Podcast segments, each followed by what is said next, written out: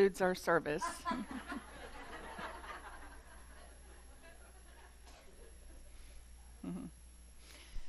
uh, what else is there? So get a sense of living from this. And what's the implication of this? So if this is true, what's the implications to you?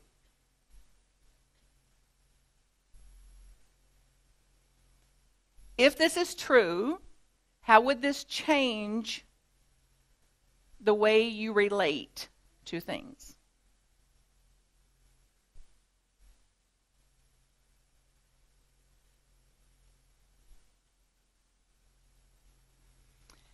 And what would happen to this? If this was the, f- yes, I love that graphic. One of you went, whoa! Like, a dissipation, even a blow up of that, a blow up of the mind, a blow, blow up, uh, to blow the mind that says, okay, the framework I was looking through prior to this day in December of 2018 had a very narrow view of what's okay and what's not okay. What is good, what is bad, what is right, what is wrong, that was all made up by who?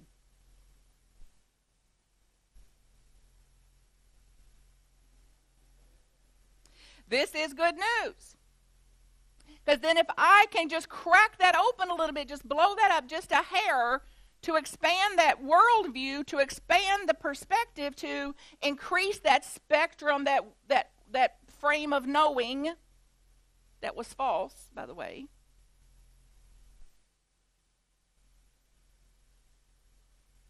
Lead us not into the temptation of false ideas, false notion, error thinking.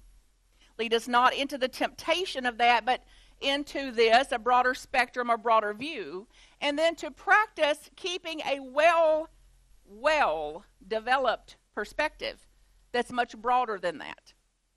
So then, if then my new worldview starting today, this afternoon, and you'll get a chance to practice before you leave the building, when someone crosses you,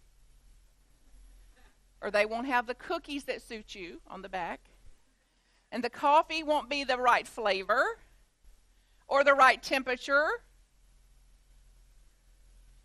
You may not know where the car's parked. So we'll get some chances to practice. Hey, wait a minute. I'm going to relate to this differently.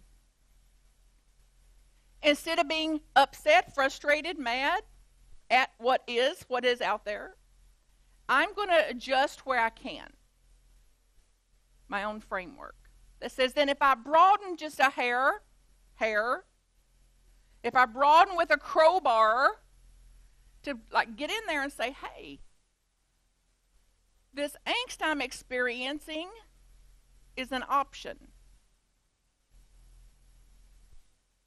So that if I relate to this differently, then I'm going to have less angst.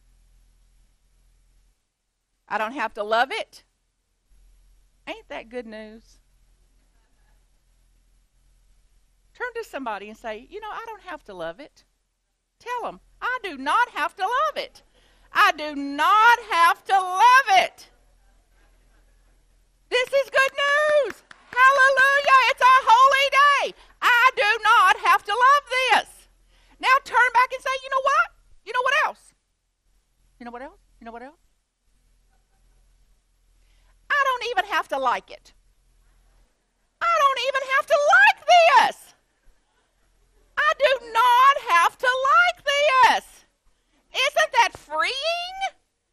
So then, if I don't have to love it and I don't have to like it, what's left? All together?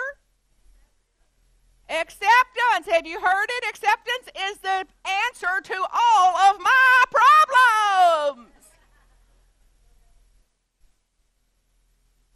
I don't have to love it, don't have to like it, and I don't have to be at war with it either. I don't have to be a victim to this either. Now, folks, I don't know if I'll ever love it. I can promise you I do not. I don't like it most of the time either. But I'm rarely a victim of it. And there is a liberation there, a freedom there that is unspeakable and that is available, that's doable. So I may not can like it, I may not can love it, but but here, right here in this middle, there's real potential there, real possibility there. That says, when I operate from that center, when I operate not trying to like it, not trying to love it, but not at war with it, then there's a different me that's going to present. There's a different spirit that's going to shine through. There's a different way of being that's going to demonstrate, which is truer to my nature, truer to the what is um, real about me, the part that's infinite and eternal in that. So get a sense of this now. Because when you go home and start practicing this, you know, the people that you live with will think you're on a new medication. Because they're not going to, they're like, hello, what happened at church today? Oh, it's the Christmas spirit. It's like, it is. 365. The Christmas spirit expanded. The Christmas spirit taken out of just a few days here at Christmas. It would seem as important as I was preparing for this day today, too, to, to bring out the reality that not everybody is happy at Christmas. Have you noticed? And what's it like when you're trying to make yourself happy and you can't be? What's that like? Exhausting. And then what happens when I get exhausted?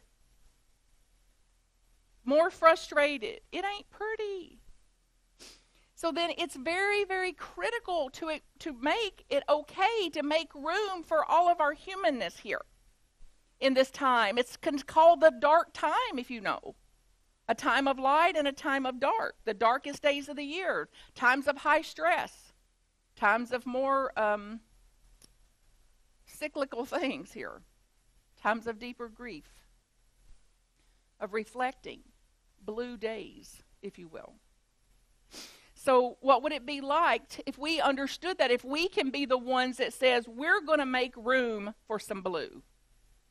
We're going to make room for our humanness. We're going to make room for it may not be joy, joy, joy all the time. It may not be joy, joy, joy in every situation. And if I can make some room for the other, the other polarity of that, I'm going to have more joy if I'm not at war or trying to fake it, pretend like I'm doing fine, fine, fine, fine, when I'm not doing fine. When I could use a hug, or a little rest, or a little quiet, or a little prayer, or a hair of support, a listening ear, an understanding listener, maybe. So imagine then receiving that for yourself today. That you give yourself your own permission slip. It says, I have full permission to have the full human spectrum. To have times of deep joy and times of deep sadness. in times of confidence in times of doubt. in times of moving ahead in times of sit real still. And to take ourselves out of the pressure vice that we unintentionally put ourselves in sometimes to loosen up that pressure system from us and what it would be like to take that off. And then as we meet human beings, being human beings, if we have integrated the whole of us, the alpha and the omega of us, unity's basic teaching, alpha and omega. It doesn't say When you're joy, you're of God. So when I'm with joy, I'm with God, and when I am in pain, where am I? As God, with God. So God's not moving, not missing. And then in my humanness, I'm up and down on the spectrum. And sometimes here, and sometimes here. And to the degree that I make room for it all, to the degree that I integrate that, then I'm going to be less stressed, less frustrated, less guilty, less ashamed than when I'm denying this aspect or shoulding about it or wanting it to be different. I want peace. I want peace. I want peace. I want peace. Keith has peace. I want Keith's peace. It would be no different than saying I want Keith's nose. Keith got the only nose there is for him. So then I can't have his nose or his peace. That's his business. However, I'm not going to have any peace if I'm seeking peace. If I'm seeking peace, wanting peace, demanding peace, should have peace, should have peace. It's like there's no peace there. So, what if you stopped searching for peace? What would that be like? This is the miracle of the season. If you stopped searching for peace, what would you have? Peace. You're welcome.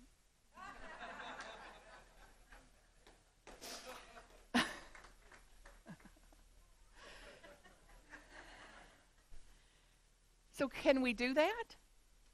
Today, is that possible? It's not lofty to say, hey, instead of search, search, search, seek, seek, seek, want, want, want, demand, demand, should, should, should, it's like make room for it all. So, I'm in the business of holy days. So, holy days then can be far more everything's holy now if I make room for it all. You may as well because it's all going to come. Some of you have already been around the mulberry bush a time or two, huh? So is it going to come? It will. And I'm going to be better prepared for it if I'm making room for what comes. Then I'm going to be more likely to be the light unto the world. A light into the world.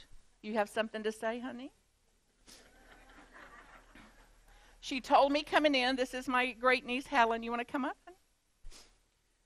She told me um, at Marmar, Marmar, I want to go to work with you. I want to go to church with you, and I'll need a microphone, she said.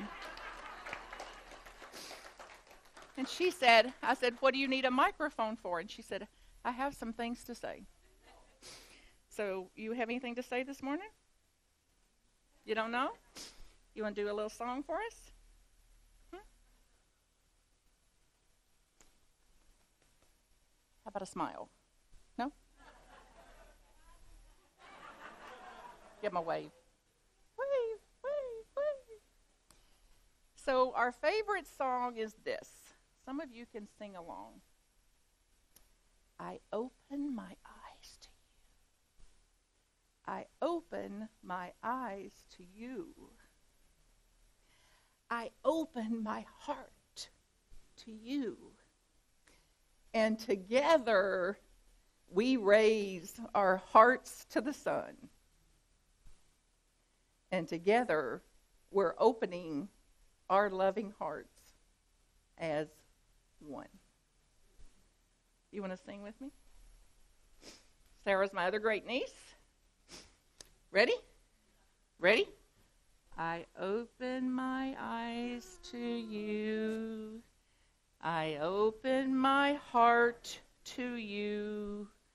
Together we raise our hearts to the sun, And together we are opening our loving hearts as one. Thank you. so be the light to the world because it's easier. When in doubt, let it shine. When you need an answer, let it shine. Make room for all of your humanness. And to the degree that you can make room for the humanness in you, you can make room for the humanness in us. Less stress, more possibilities. And as you said earlier, we'll be a lot happier, having a lot more fun than we did before. It's an honor for me to be here. I, as Elaine said, I'm here to serve those who serve. So I don't take it for granted that it's you. And I consider it a high divine appointment and a gift to me to serve you in some way. And I'm served by serving you. So, Merry Christmas to me.